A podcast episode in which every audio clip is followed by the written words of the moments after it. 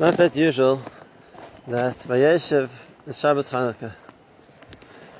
So nice to talk about a topic which involves both Hanukkah and Parshas Vayeshev.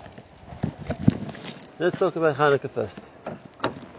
We know that the Zemer, which we have for Hanukkah, Maoz Tzur, doesn't refer specifically to Hanukkah. It describes all the various times the Christ was subjugated and uh, discusses the redemption of each one. Chanukah is just one paragraph. So that's the first point that I'd like to discuss, and that is why is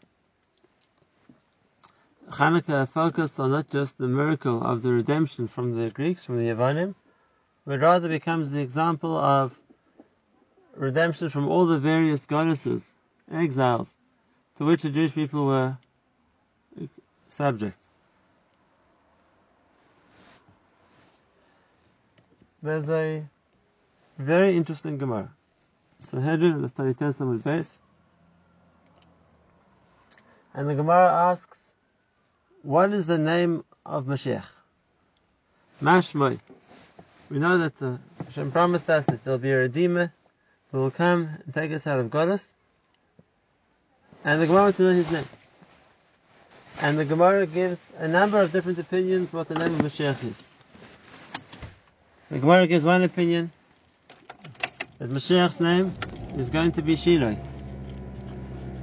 Based on the Pasuk, which Yaakov says in his bracha to his son Yehuda, the ancestor of the Malchus, Ad ki Shiloh, until Shiloh comes. So we see Shiloh is a name given to the Redeemer, given to Mashiach. The Gemara gives the second opinion that Mashiach's name is going to be Yinon. It's really referring to a pasuk in Tehillim. It says, "Bifnei Shemesh Yinon Shmoi," and the Gemara is explaining Yinon to be a name rather than a verb.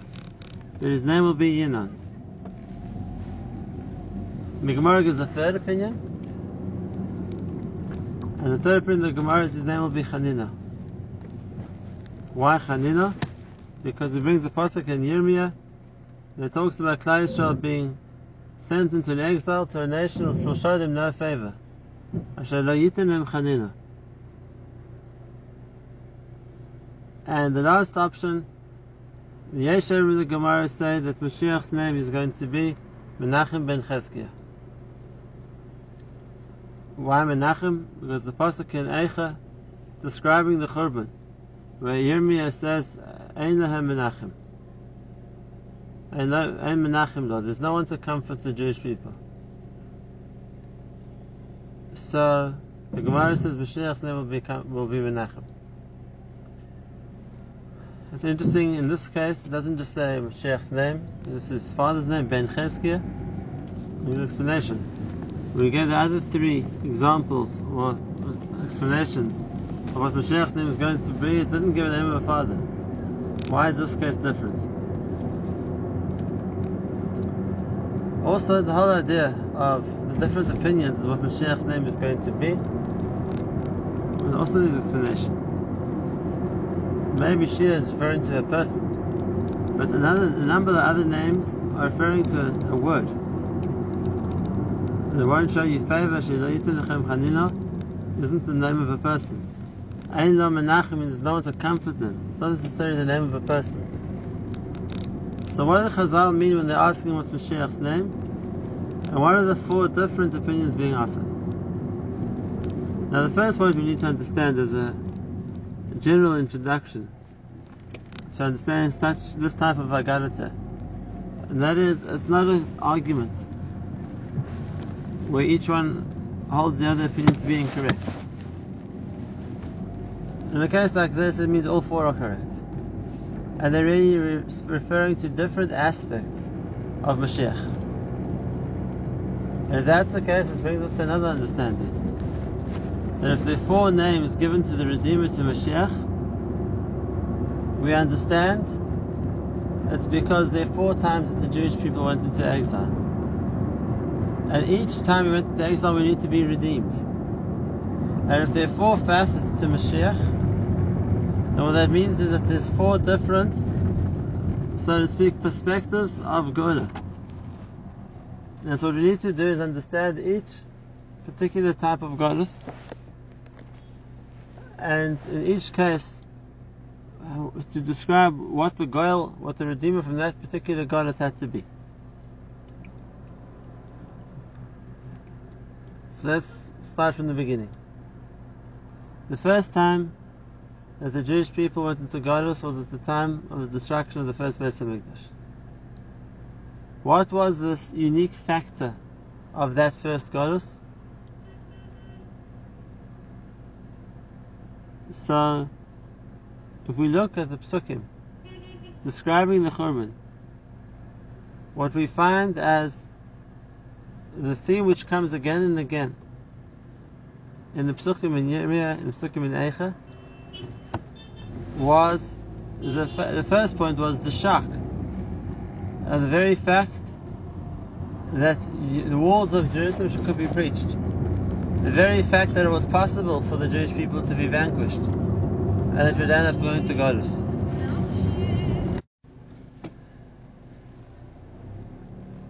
Why? Because it wasn't just us, the Jewish people. The entire world considered Yerushalayim unconquerable, considered it impossible that any enemy would be able to breach the fortifications of Yerushalayim. And there's a pasuk in Eicha. The kings of the world couldn't believe anybody who lived in the world.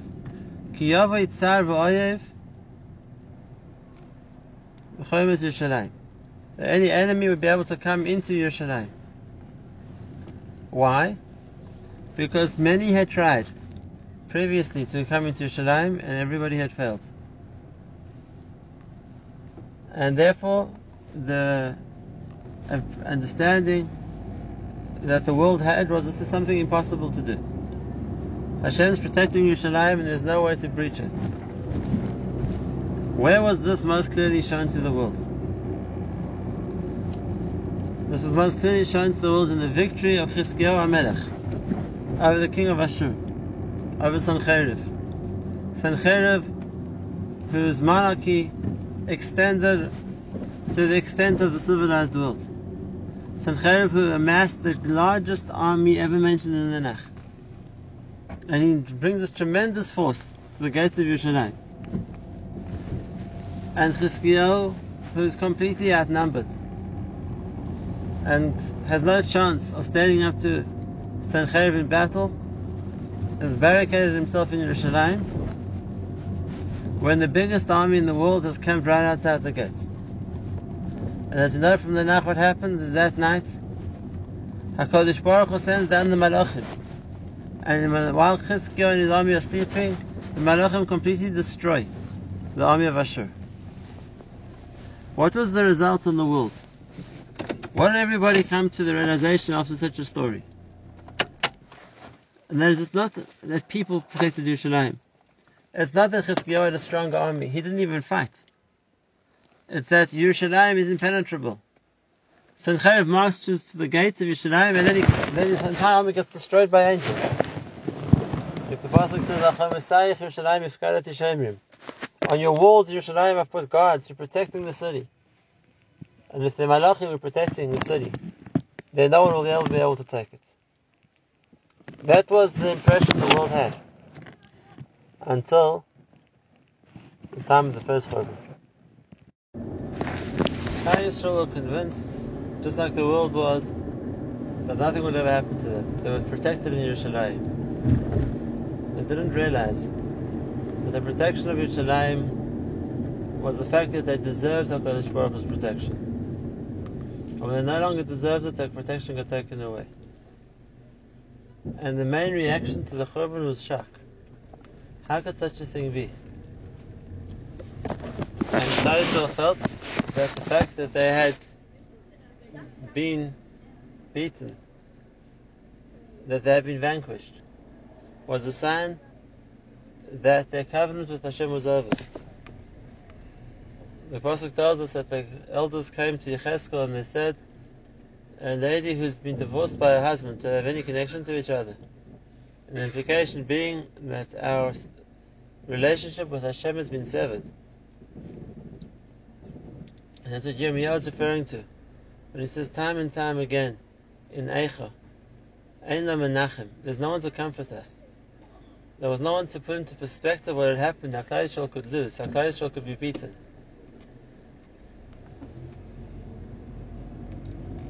And the element of the galus of Babel was that tragedy that Klal lost the, the Melucha, the kingship. That Klal had been over, had succumbed to a foreign power. We were never redeemed from Babel. Hashem gave Babel 70 years and then they got destroyed. But there was never a concept of redemption. That we were taken out of Babel. The redemption from Babel would have been the ability to understand, put in perspective, how Klal Yisrael could suffer a loss, be beaten in a way that explains to us why it was a necessary and positive thing for us, another sign of destruction. That needs a menachem. The concept of comfort is the idea not that we can be trying to overlook or to forget about the tragedy. Rashi tells us the idea of comfort is to put things into a different perspective. Where we can see what previously looked to us as being so terrible, so tragic, as being something which is really for our benefit, something which is really good. To put godless, to into that perspective, we haven't yet been able to do. That will be part of the job of the Redeemer. And that is to put suffering into that perspective of why it's good for us. Why it was a necessary stage for Klal Yisrael.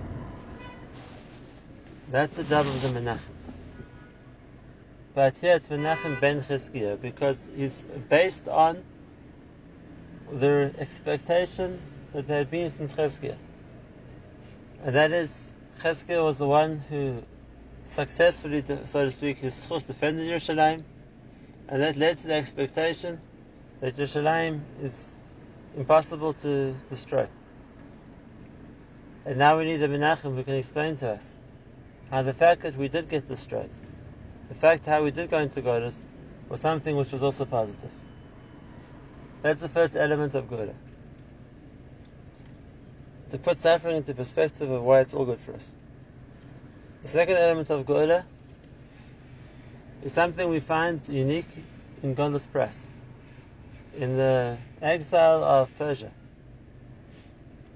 We know that the challenge that the Jewish people faced in the time of Persia was the challenge of Haman. And really the challenge of Haman, and this is a fascinating thing to think about, even though Haman himself wasn't from Pras, but the galus revolved around the fact that Haman had found favor by the king. The king had promoted him, the king had given him his signet ring, and that enabled Haman to enact any decree he wanted to. And the Geula didn't come with the downfall of the empire. The Geula came when the king changed his mind. And in place of Haman, we were the ones who found favor in the eyes of the king. And Haman uh, ended up being killed, and Achashverosh took the ring from Haman and gave it to Mordechai. That was the concept of the Geula from Pras. It was a question of a Geula in the sense of who finds favor in the eyes of the king. We see more than that. The the next generation, the ones who came back to Israel after Pras. So their leaders, Ezra and Nehemiah, weren't victors against Pras. It was rather Koresh, the king of Pras, who gave them permission to go, who funded the building of the Beis Hamikdash. And they say this. So even in our affliction, even in our poverty, Hashem did chesed for us, and we found favor in the eyes of the kings of Pras. Similarly, Nehemiah was standing in front of the king, Artachashta, and he says, I will find favor in his eyes. This is the second kind of Geula. A Geula which is a Chanina. A Geula which comes not by overthrowing the Malchus, not by destroying the enemy, but rather finding favor in the eyes of kings. That's the second way we can be redeemed. It's the second aspect, the second element of the Mashiach. And then we come to a third. And that's what we were discussing there on Hanukkah. Our conflict with Yavon. And unlike either of the other ones, here it actually a battle. And here the, the redemption from the enemy came in the form of victory over the enemy. We destroyed them. We went to battle and we were victorious. The word Yinon is the word of strength. Unfortunately, explained the pasuk, Yinon his name will be strong. Just like Yaakov talks about Reshis Oini, the first of my strength is the same Sherish. There'll be a, a Redeemer who's strong. A Redeemer is going to go to war, fight for Hashem, and be victorious and vanquish the enemy. That's another element of Geula. That's what we celebrate when we celebrate the miracle of the victory of Yahweh. But there's something much more deep and much more fascinating to think about. If you look at the name Yinon, it's exactly the same letters as Yavon. With one addition. There's the Bent Nun. We spoke last time about the idea of the Bent Nun is the nun of supplication.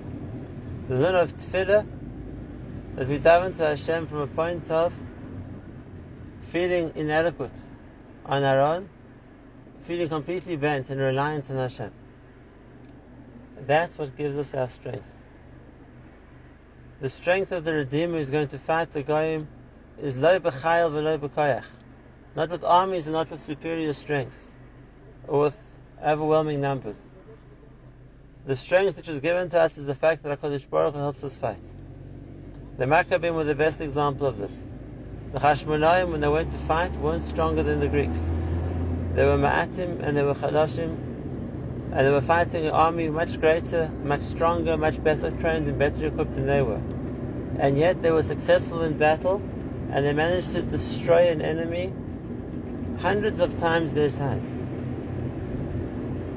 the might of the Mashiach who has the ability to fight and to win wars for Klal Yisrael comes from the Nun. The supplication and like Chazal tell us that the way the Makkah went to war was to fast and to starve. And Hashem gave them strength in the battlefield. That's the Mashiach who's called Yinon. The Mashiach who fights Yavan. The Mashiach who wins because he has Hashem's strength which helps him fight. And that brings us to the final one. Shiloh. Ad kiyavay Shiloh v'lo yikas amim. Rome was different to Yavan. Yavan prided themselves on their athleticism, on their physical stamina, on being Spartans and being warriors. Rome had a different technique of how they came to power. Sure, they also had armies and legions. But Rome had the ability to make deals to bring other countries under their influence, to extend through diplomacy their power around the world. Already Chazal referred to this quote. When they talk about the four kings of felt as being, so to speak, spiritual ancestors of the four Malchias, the fourth of the four kings name was Tidal. Melech Goyim. He was the king of the Goyim. What does that mean? So Chazal said that he sent Trinu to Melachim Rabbim. He had extended his influence to many nations. He had the ability to bring other places, uh, people and other places under his influence, and that was the Koyach of Rome. That idea is always characterized the Malchus of Edom. The ability to make deals, to, so to speak, allies, and United Nations. That's the Melech Goyim. That puts together the strength of all uh, a united force of many nations. And what will Mashiach do for him?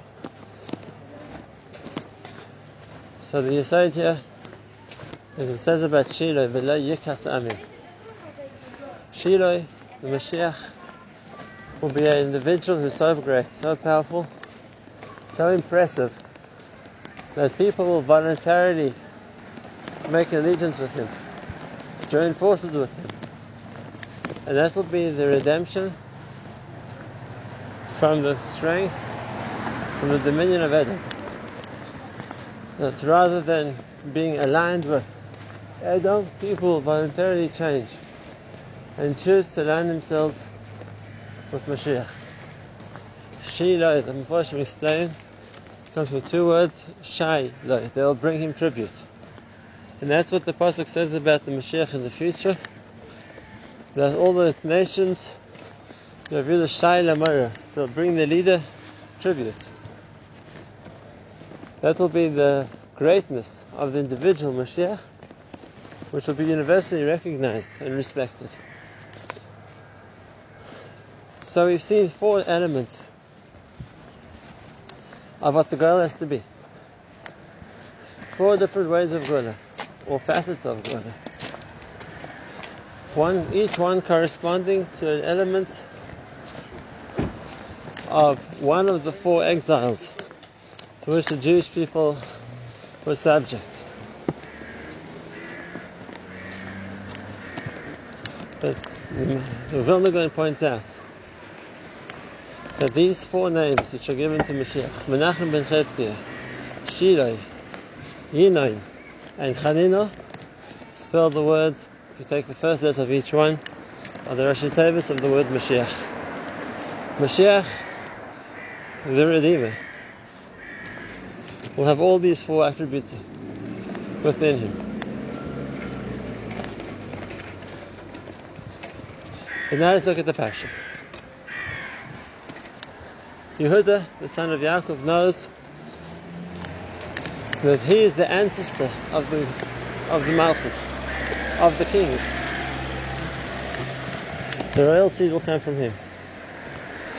Yehuda has three sons. And let's look at something fascinating.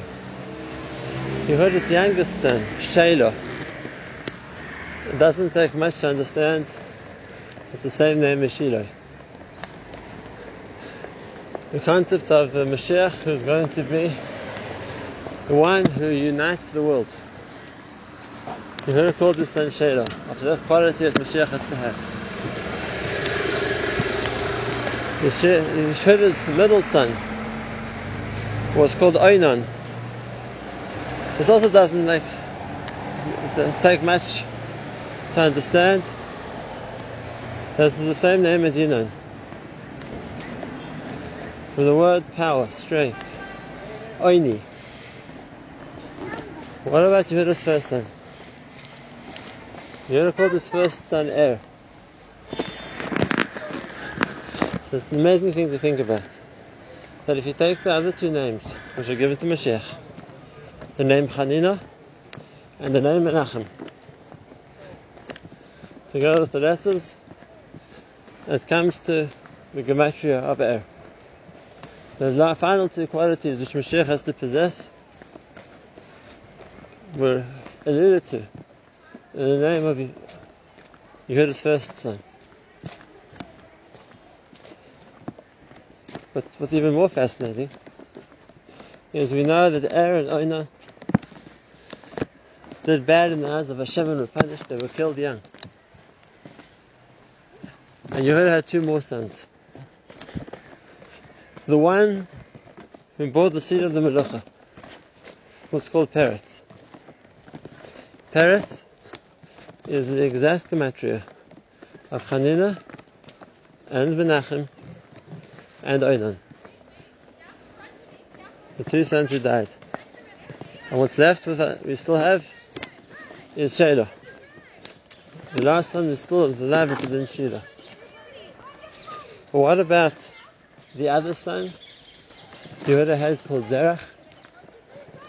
What is the significance of his name? And if we're already on the topic, we can ask two more questions. We find other names which are given to Mashiach besides the four mentioned. The one is the name Tzemach. The six of Torah. As Avdi Tzemach. I'm going to bring my son Tzemach, my servant Tzemach. And then there's a Chazal who tell us, the Gemara brings this in as well. Mashiach's name will be David. Who David Ba'atzmai? What's the significance of that? What was the reason why Zerach was given his name? So we know that when, when Tamar was about to give birth, so first Zerach sticks out a hand and retracts it, and after Peretz is born. What was the significance of that action? What does it show us? Uh, on this particular point, I heard from my Rabbi Ramesh Shapiro Zichron Bracha. What it came to teach was that Zerach would be the one to point the way for Peretz. Just like a person uses his hand to show the direction, so Zerach's hand showed the direction for what later on Peretz would accomplish.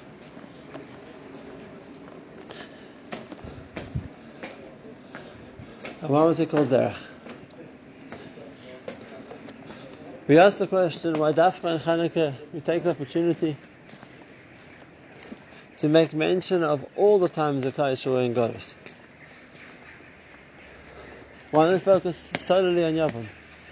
The answer is because Chanukah is the only good we've ever had. As I said previously, Babel collapsed. We were never redeemed from them. Paras, they were the ones who let us go back to Eretz Yisrael. Yavon we overcame.